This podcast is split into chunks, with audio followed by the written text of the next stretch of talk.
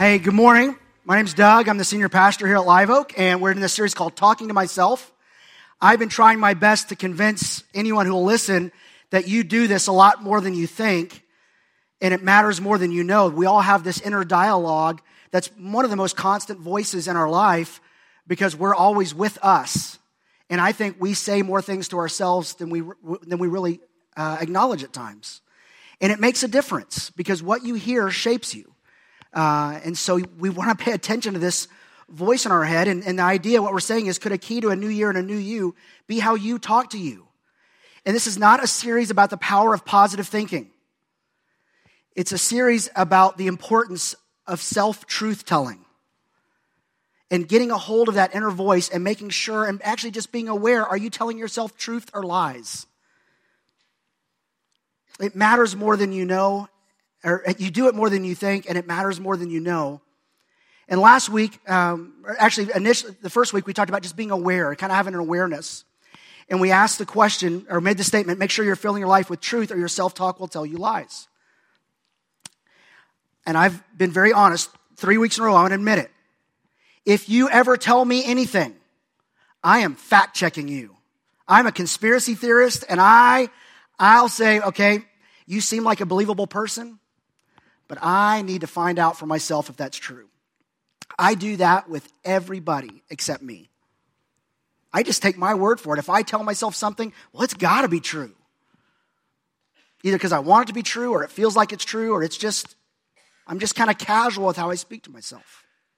Well, last week we talked about a tool and a question that could help you is if you could think about the me you want to be, like who you are becoming in Christ, or even just New Year's resolutions when you think about who you want to be at the end of the year. And we talked about the importance of having current you and future you have conversations. For instance, what would future you tell current you about the choices you're making today? It's a game changer. And some of you have said this week it actually helped me. When I thought about who I want to be, it's changed the way I think, speak, spend, eat, exercise, all kinds of things. And if you can think future you, who you're becoming as God shapes you, and then you that you want to be, that future you, when it asks that question, what would future you tell current you about the choices you're making today? It changes the choices you make today if you listen. Well, I want to give you another question today that could be very helpful. It's helpful for me, and I want to tell you a little backstory about how it came about. Uh, a friend of mine, Paul Allen, and I, Paul is, uh, he's 67. He's 18 years older than me. You can do the math. He's 18 years older than me, 67, and we are really good friends. But I don't ever see him because he lives in Toronto and I live here, but we used to be on staff together with who I used to work for, Hockey Ministries International. And he was the, director for Ontario, and I was uh, the director for Texas and the two hockey hotbeds of the world. And, and, uh, but at staff conference, we just hit it off when we first met. So much so that we were kind of thinking, how can we make HMI Texas, Hockey Ministries International Texas and Toronto kind of overlap? Like, what can we find in common to work on? He was just a great friend. And I'll never forget one time I asked him, I said, Paul, would you mentor me? You know, you're an older, wiser person? And he goes, Well, older, yes, wiser, no. And I said, Would you mentor me? And he said, No. All right, okay. Not how I thought this would go down. Thanks, thanks so much. He goes, No, no, no, I won't. I don't want to mentor you because he goes, I feel like I have as much to learn and gain from, from you as you would from me. So why don't we just mutually encourage each other as we follow Christ together and grow as leaders and as men and all these things? I was like, that's great. Let's do that. So we've been friends. And so I have not seen Paul. Uh, uh, I saw him last March, but before that, I hadn't seen him for about six years. This was a really good friend. And we talked on the phone and stuff like that. And he said, We need to get together. So we've had this plan. We cooked up this scheme. He's in Toronto in the winter. And he goes, I, he goes, We need to get together and it's got to have palm trees involved. I'm like, I'm in. I love palm trees. And I said, You know what? I've got to go to a conference in Florida. Why don't you come down and let's hang out for a few days before the conference? This was last March plan came together. We got together and we met up in Tampa, Florida. And uh, we got together, and I was in a place in life where I was in the weeds. Now, I've spent enough time in the weeds that it's almost like a vacation home for me. And as a matter of fact, my mailing address often reads the weeds. but the post person can't find me because I'm so deep in it. They just kind of have to, you know, return to sender. Like I spent a lot of time in the weeds, but I was deep, deep in the weeds. And I told him that coming into it. I go, Paul, I'm not going to be my normal self. I'm, I'm, I'm really struggling right now. He's like, okay, well, I can't wait to hear and talk about it. So we get together, the first time we're together, and we're in this place called Ybor City. It's a part of Tampa. It's old, historic Tampa. And we're sitting at this place drinking Cuban coffee, and we're sitting at a table kind of like this, and we're sitting here talking. He goes, Tell me what's going on. And, and so I just kind of tell him my story of where I'm struggling. And I tell him and I, with great detail, and I hold nothing back.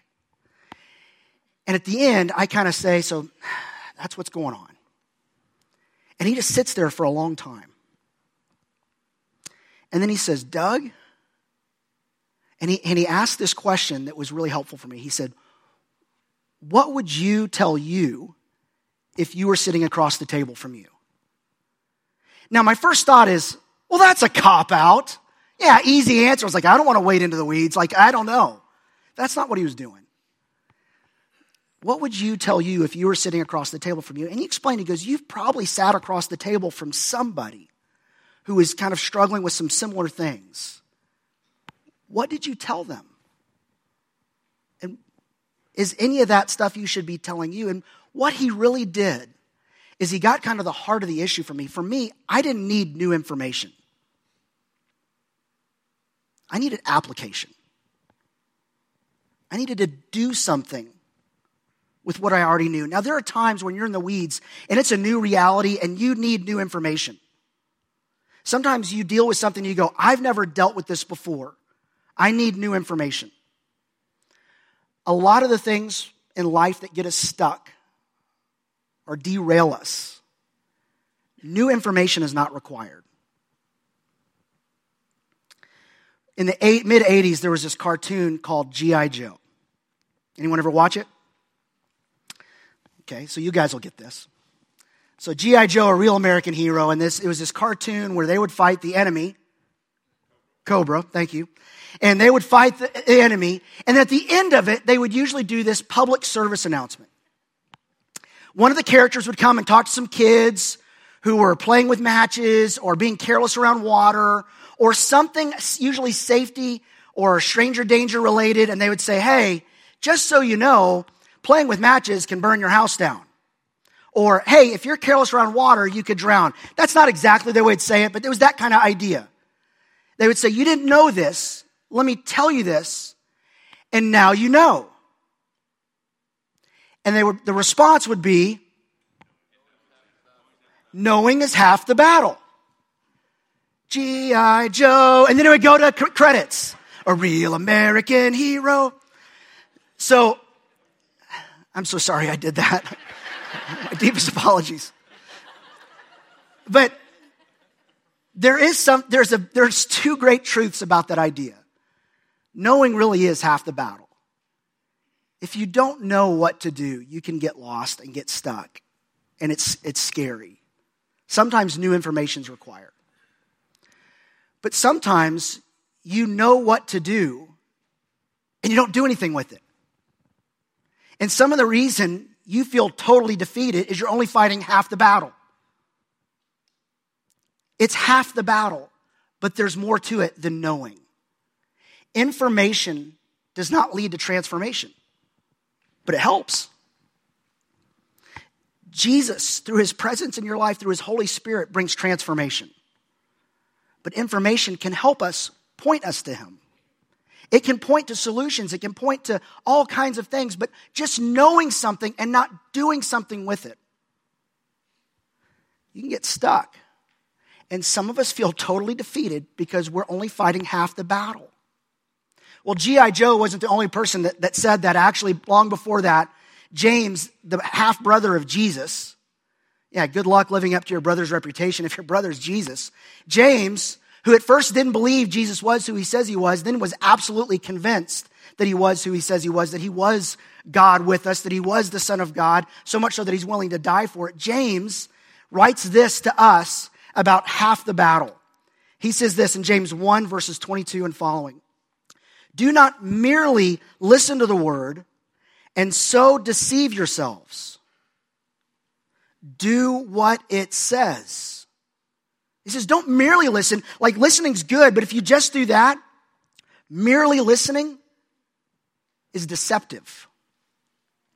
You, know the answers, so you think it's everything's good. But if, if you don't do anything with it, it does you no earthly good. It's deceptive sometimes to know the truth and not act on it. Because it feels like, well, I know that already. I know the answer. I know what to do here. I know who God is. I know all these things, but I don't do anything with it. Listening is only half the battle, but it is a key part of the battle. Like, don't underestimate the value of feeding your life with truth. Because if you're telling yourself lies, it's probably because lies are coming into your life. So that's why you have to feed your life truth.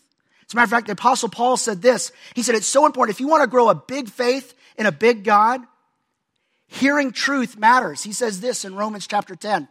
Consequently, faith comes from hearing the message. That's half the battle. It's important. You've got to hear it. And the message is heard through the word about Christ. The best truth you can fill your life with is the truth about who Jesus is.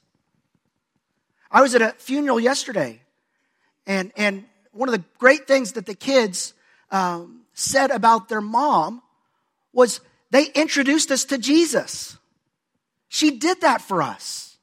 She introduced me to Jesus and it changed my life. If you're not feeding your life truth about who God is, who you are in Christ, who others are, and how life works in God's kingdom, like if you don't feed yourself that truth, somebody else will gladly feed you something else. And if you want to grow a big faith, it starts from hearing the truth about who God is. And as you feed it to your life, the question is, how are you doing that? If you're going to do that, how are you doing that? What is your plan? Do you have a plan for tomorrow, how you will feed your life truth? On my phone, like I love it. We live in a day and age where information is available. Like, let me just ask a quiz here. If you're sitting around and someone says, Hey, who was the guy that was in that movie? Uh, who, was who was that in that movie? What do people instantly do if they don't know it? Yeah. Hey, wiretap. Who is it that uh, what starred in that movie? Like, right? Like, like we can we can have facts right there. And the great thing is, like, I have on my Bible the YouVersion Bible app. Like, I can look up Bible verses every day. I get a verse of the day. I have a reading plan. I'm doing two right now. I do Live Oaks reading plan, and I'm also reading through the Bible uh, in one year plan. I'm doing that every day. And, and I'm feeding my life truth. That's my plan. I know tomorrow I'm not going to hope that truth finds me. I'm going to go seek out truth. What's your plan? And if, if, if feeding yourself truth from, from the scriptures is part of your plan, I hope it is. If you're doing that, it's important to not just read it, but reflect on it and then respond. What's your plan? Because the th- key thing about reading it and reflecting on it is you have to do that third step. You have to respond. James continues and he says this, and he uses the example of a mirror. Anyone who listens to the word, God's truth, but does not do what it says, is like someone who looks at their face in a mirror and after looking at himself goes away and immediately forgets what he looks like. Mirrors are truth tellers. Sometimes we like what it tells us, sometimes we don't. But if you all of a sudden realize that Sharpie I was writing with earlier, I must have had an itch because, whoops, I got a little Sharpie on my cheek. And typically, if you look in the mirror and you see a smudge or something that doesn't belong, you fix it. You don't go, oh, well, Look at that, I got spinach in my teeth. People will find that amusing later. I'm just going to leave it where it is. Or, what's even more absurd, he says, it's the person who looks at themselves in the mirror and goes, there's spinach in my teeth, and they're horrified. And they go, oh, but I got to hurry to my next appointment. And they just forget about it, and they go throughout the day. He says, we do that all the time. We look into the mirror and we see something that's true about God or ourselves that requires us to respond, to adjust, to do what it says. And we forget and we just carry on, forgetting to do what it says. We immediately forget. We do this with things like buying milk. We do note to self, buy milk. Note to self, don't forget about that important phone call. Note to self, don't forget that the final exam is on this date. We set reminders for things that are important. Are you setting reminders, these notes to self about truth, about who God is and who you are in Christ on a regular basis so you don't forget? Because we are very forgetful people. But the consequences of forgetting milk versus forgetting your identity in Christ is so gra- gravely different. I can buy more milk, but if I live out of this false identity of who I am, I will always find myself in the weeds feeling that I'm lost and alone. Spiritual knowledge without spiritual action is no spiritual good. It's just information. It's helpful if there's a quiz or a test or a trivia contest. But this is meant for transformation, not information. That's what God's truth is for. So, one of the ways we do this, um, and, so, and I'm going to ask for a moment of confession here. It, don't, it, don't worry, it's safe, sort of. How many of you hit the snooze button at least once every day? Okay? I, I'm raising my hand as well. And I'll let you know that I actually am kind of paranoid.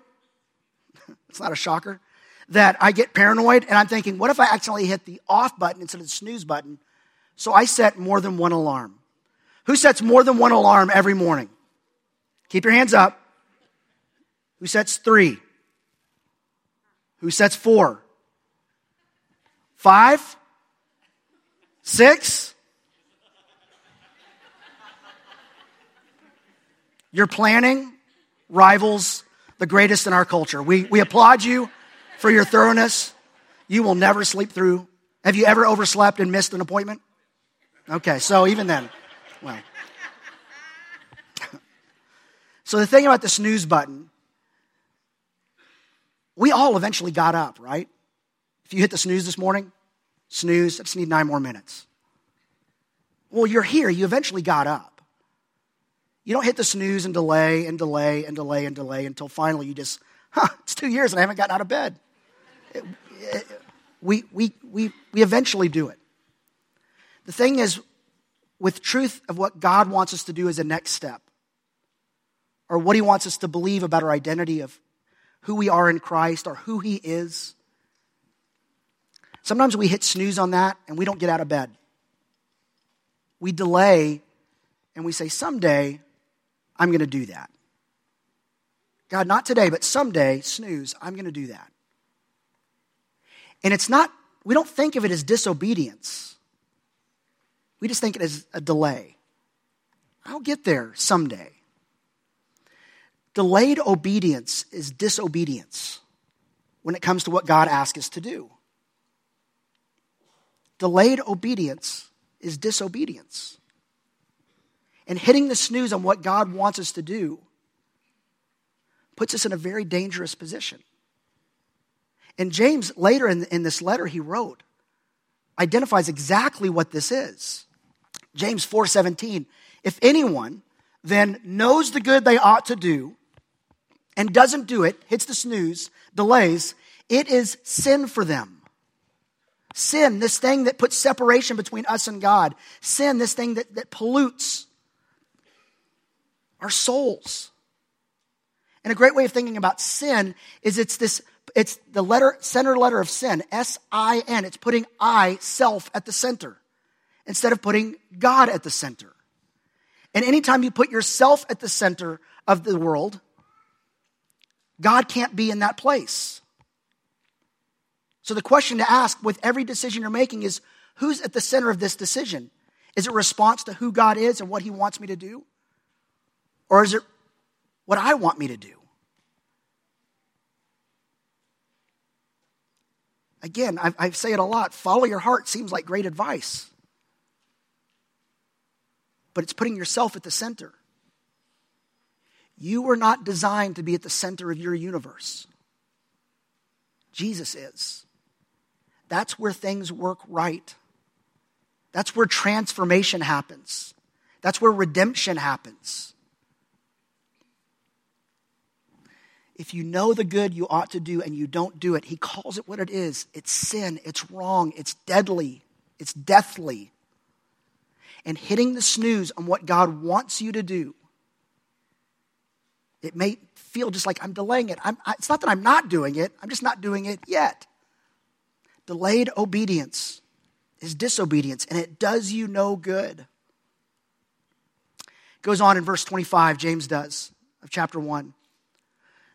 The person who looks in their mirror and walks away, there, there's an opposite of that. But whoever looks intently into the perfect law that gives freedom and continues in it, not forgetting what they have heard, but doing it, they will be blessed in what they do. James is almost mirroring what he heard Jesus taught, teach in the Sermon on the Mount in Matthew chapter 7 about two kinds of people who are building something in their life one who builds on the rock that can survive any storm, and one who builds on the sand, the one whose a storm comes and they just get washed away. And it has everything to do with not just hearing and knowing the right thing, it's building your life on it and putting it into practice. And James says, when you do that, you will be blessed. And, and one of the reasons we don't do it is it's not because we think, well, I don't want to be blessed. We think it's restrictive, but James points out, no, the perfect law gives freedom. It opens up possibilities that were not possible before. It sets you free from something. One of the reasons we're not putting it into practice is because we don't believe that. I don't believe that it will give freedom to my life. When I was with Hockey Ministries, an example I would often use about this is we would talk about, and it's not, don't do this in Lubbock, but like when the lake freezes over, the, don't go ever go ice skating on a playa lake. But if you go ice skating on a lake in Minnesota or Ontario, someplace like that, you can go out and skate on it. You can go ice fishing. I'm not sure why. You can go out on the ice and it's a, it's just great experience. You go out there and skate. But if you see a sign that says danger, thin ice, don't skate here, you would skate away from it because you don't want to fall through and get frozen, drown, and die. You're having freedom because there's a boundary that says, stay away from this area. God's truth is trying to point you to the place where life works best, where you work best, where you connect best with God and with others. His restriction is not an act of uh, withholding, it's an act of freedom and setting you free. And some of us don't lean into his truth because we don't believe that it gives freedom. But the promise is they will be blessed in what they do. The word blessed, we did a whole series about that word blessed. It literally means it's to your advantage. God wants to put you in an advantageous situation. It's to your advantage to do what God says. He has the better perspective. He has your best interest in mind. He's the one who created the universe. He knows how it works best. He's the one that created your mind. He knows how it works best. He's the one who created your desire for relationships. He knows how it, how it works best. He's the one who created you, your desire to contribute to the world. He knows how it works best. We need to listen to our creator because he will give freedom. And he says that's the place where you're at an advantage and you experience God's blessing. Spiritual knowledge followed by spiritual action is the source of spiritual blessing. But the right words only matter if we act on it. This week, one of the uh, verses of the day from the YouVersion Bible app came up, and it was Proverbs 18:10. And I'm working, I'm thinking about this message, and so I thought, this is a great example of exactly the knowing and doing aspect of Scripture, of reading, reflecting, and responding. Proverbs 18:10 says this, "The name of the Lord is a fortified tower." Or in your translation, it might say, "The name of the Lord is a strong tower." It's a position of strength. The righteous run to it and are safe. It's a place of safety. If you're in a place in life where it has any kind of threat, the safest place you can be is connected to God and at the center of His plan for your life. Safest place you can be. It might be challenging, it might be difficult, but it's the safest place you can be. Okay, I know that to be true. What would you tell you if you were sitting across the table from you? I would tell myself something like that. Hey, God's a strong tower. Run to him. Whether you're in danger or not, it's always the wise thing to do is to run to Jesus and to put him at the center of your life and make sure that you're at the center of his plans for your life. Safest place you can be. But there's a response required here. The righteous run to it and are safe. And some of us are living so far out of the boundaries of what we know, what we know God wants us to do, and we're not safe. And we think, well, there must be a problem with the name of the Lord because He's not protecting me, He's not strengthening me. But I'm living outside of the tower. You can't live outside the walls of God's safety and security of saying, This is where I've designed you to live, and blame Him if you choose to live outside of it. And the great thing about God is He runs after those who run outside of the fortified tower. He chases us down, not to say, What were you thinking? but to say, I'll do anything to get you back to the center of my safety, of the security that comes from having me at the center of your life and putting you at the center of my plans for you. So there's two things that have to go on. Do I, is what I'm telling myself, is my note to self, the name of the Lord is a strong tower. The name of the Lord is a position of security, of strength. God, who He is and His plans for me are a position of strength. I need to know that and tell myself that on a regular basis. But at some point, it needs to move me to run to Him to say, I'm going to drop this so I can grab hold of Him. Reading reflecting, and responding is required. To just know who God is and not do, live any differently is dangerous. It's deceptive, is what James would say. Because, well, God's, God's a fortified tower, so I'm good to go. I can skate on thin ice and I should expect I'll be okay. No, respond to his leadership. Because ultimately, if you're telling yourself that God is, is a fortified tower, the Lord is my strength, if Jesus is my leader and my protector, my forgiver and my leader, if, he, if he's all these things to me, but I'm not living like it's true, I probably don't actually really believe it. I'm memorizing things for trivia, not for life. The thing to know is the name of the Lord is a fortified tower.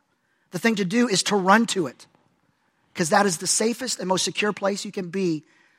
But what Jesus said in Matthew 7 is the storm's still going to come. It affects everybody's life. But you want to make sure you're building on rock and not on sand, that you're in the tower, not out walking in the field. The difficulty for us is not just sorting out truth and lies. It's not just listening to and, and sorting out right and wrong. The difficulty for us is what we feed ourselves.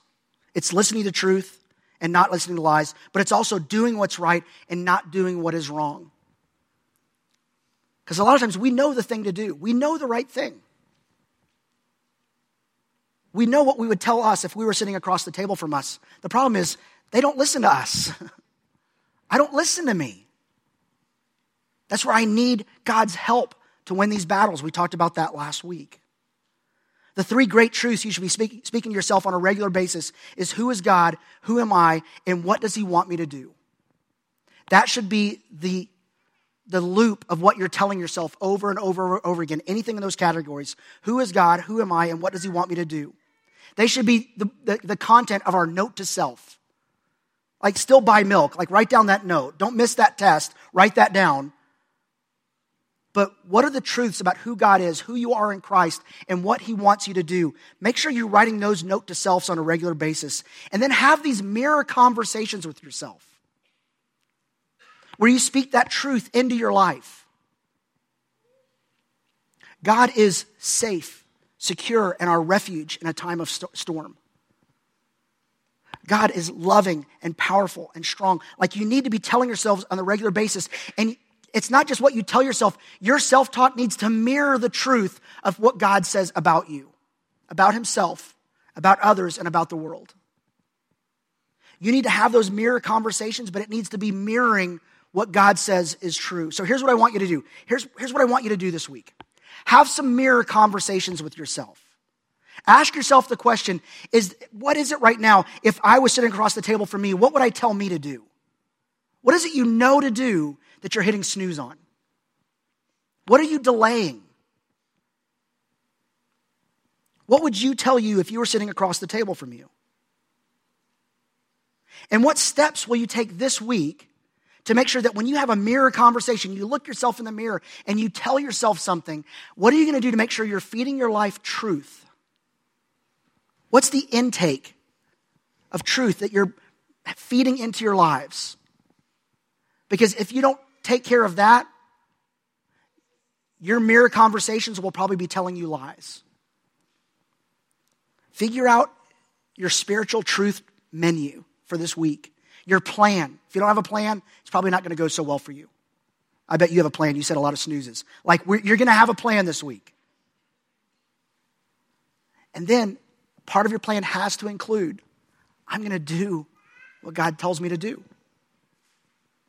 Think about your life right now. Think about your situation. If there was a map that says you are here, what would describe your life situation right now? And maybe you're in the weeds, or maybe your life is good, wherever it is. Maybe we're all over the place in terms of our life experiences right now.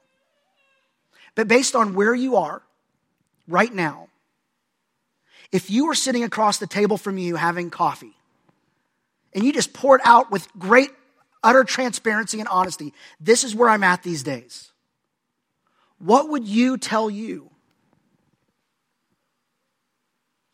What would you say? Please do this. And maybe invite future you into the conversation of who God wants you to be someday and you're not there yet. Who He's transforming you to be. Or maybe the you that you're thinking, I've always wanted to be in this place in life. Invite that person in the conversation. And next week, we're going to talk about the importance of, man, I'm so glad I've got a Paul Allen in my life.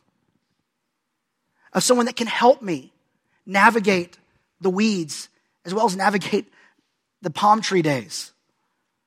But is always there to kind of say, I want to walk this with you and make sure that you're speaking truth to you because I care about you as well.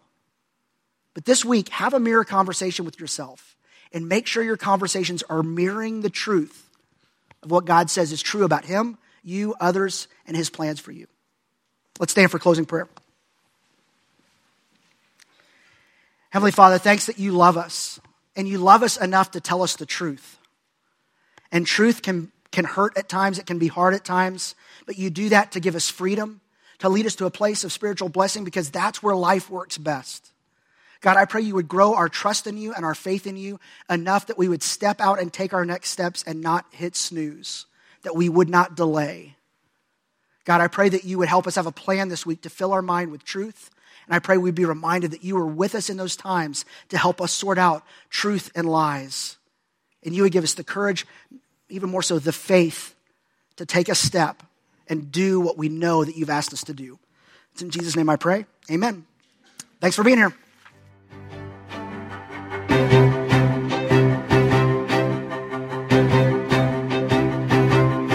Up inside your head. You got a voice that sounds